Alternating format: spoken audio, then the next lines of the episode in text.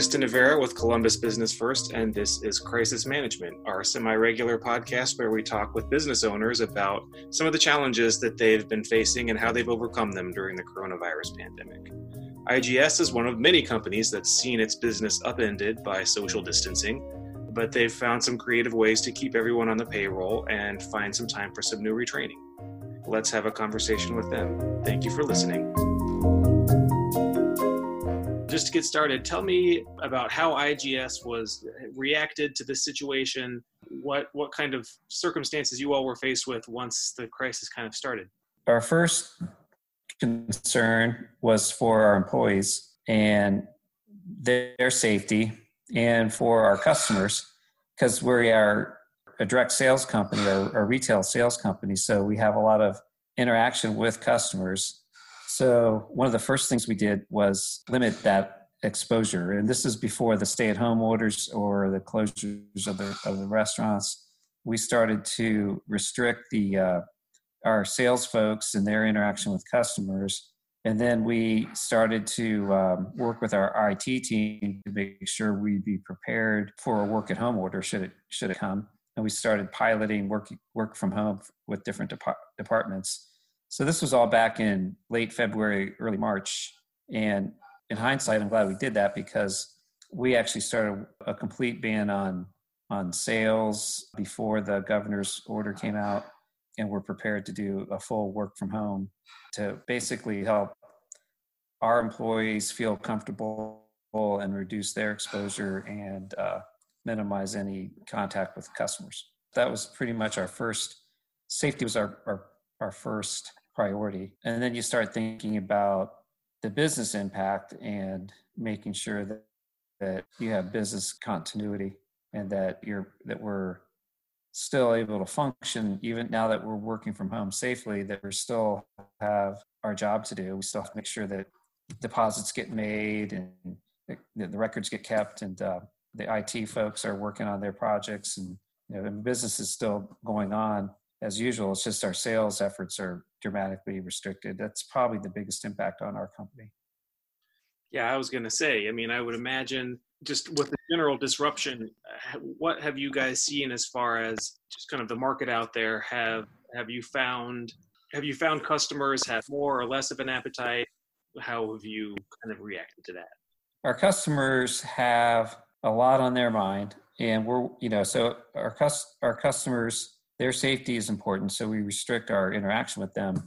But then the, this next level of, of concern would be their, you know, they're in some they're having deeper issues than we are. We're probably impacted more on a temporary basis. The loss to our, the economic loss to our business is not going to be as great as the hospitality industry and some others. So, and we have a lot of those folks are our customers. And so we're concerned for their economic well-being.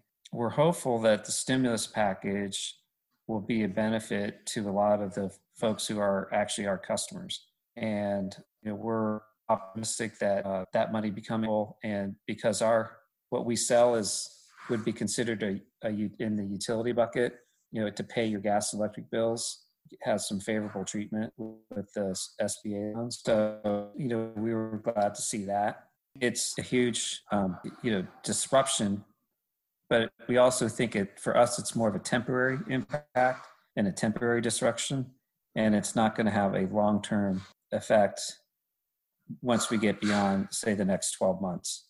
And um, i fear that some of the other industries might be you know, it may be a little bit harder on them. And a lot of those folks are our you know our customers and our friends. And so we're hope we're hopeful that the stimulus package will be a huge help to them and our and some of our business partners as well. Well, tell me maybe about about your employees. Uh, tell me about the, the kind of the system that you adapted for them. Many companies that have seen an exposure have had to furlough people or something like that. Um, you guys have have found creative ways around keeping people um, busy.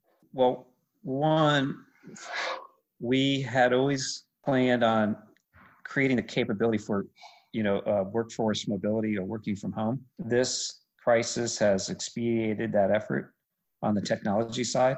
So we're fortunate that We had already made some plans and investments on the hardware side, but this just really expedited the implementation of that.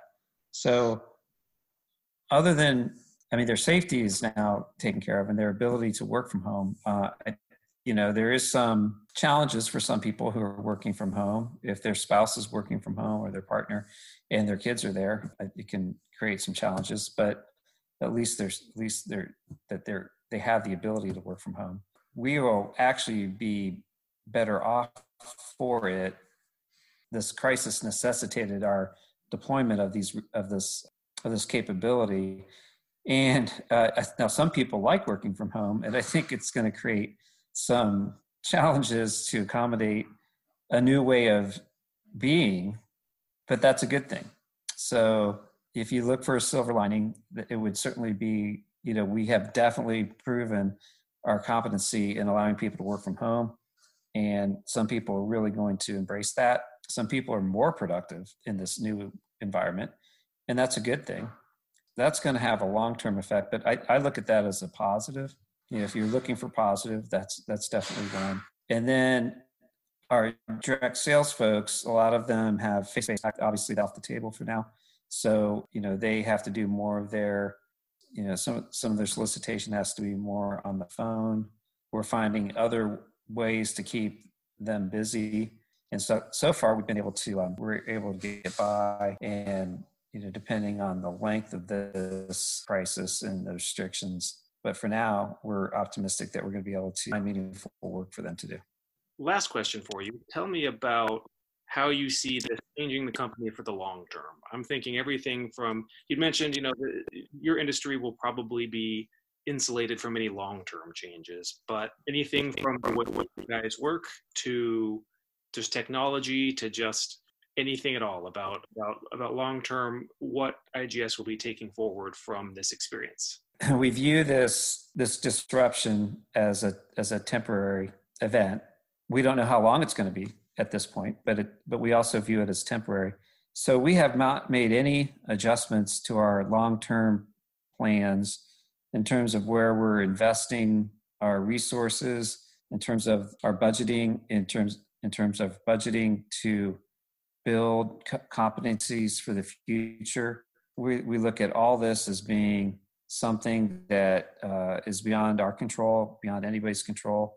And while it may set us back in terms of timing, and it may set us back in terms of our economic capability uh, because of lost sales, or revenue or what have you it doesn't change who we are and what our direction was so when you when you start looking at two years out and three years out it virtually is it, it really has zero impact and part of that is because we've been managed conservatively over our history and we've set aside resources to deal with these types of shorter term periods of adversity so i think we'll come out of it fairly well. I worry about the health and safety of our employees and how long this is going to happen. And I also worry about the mental health and safety of our, but not maybe not safety, but the mental state of of stress of having to work under this new environment. But the business is sound and strong,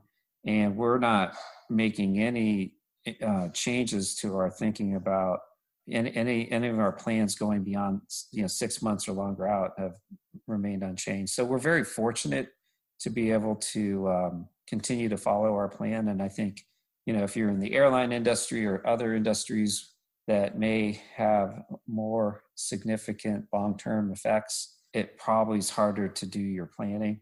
But you know we sell gas and electricity and renewable energy, and people are going well, no matter what they're going to need energy. So we you know we're fortunate we can continue just to to stay the course. Well hey i really appreciate you taking the time to talk with me about this. You know it's definitely it's interesting times for every kind of company and igs included. And and we've also you know one thing i'll mention is i'm very proud of the fact that we've been able to dip into some of our some of our philanthropic bucket to respond to the needs of the community. And we've done that in Central Ohio, and we've also done it throughout our territories where our customers reside, benefiting United Way and the uh, Mid Ohio Food Bank and um, LifeCare Alliance, I think, uh, and th- these are the, the some of the charities that need some short-term help to deal with the crisis and very very happy to do so. Well hey i really appreciate you taking the time and uh, yeah we'll, yeah. we'll we'll be uh, we'll be in touch before too long i'm sure. Okay i appreciate it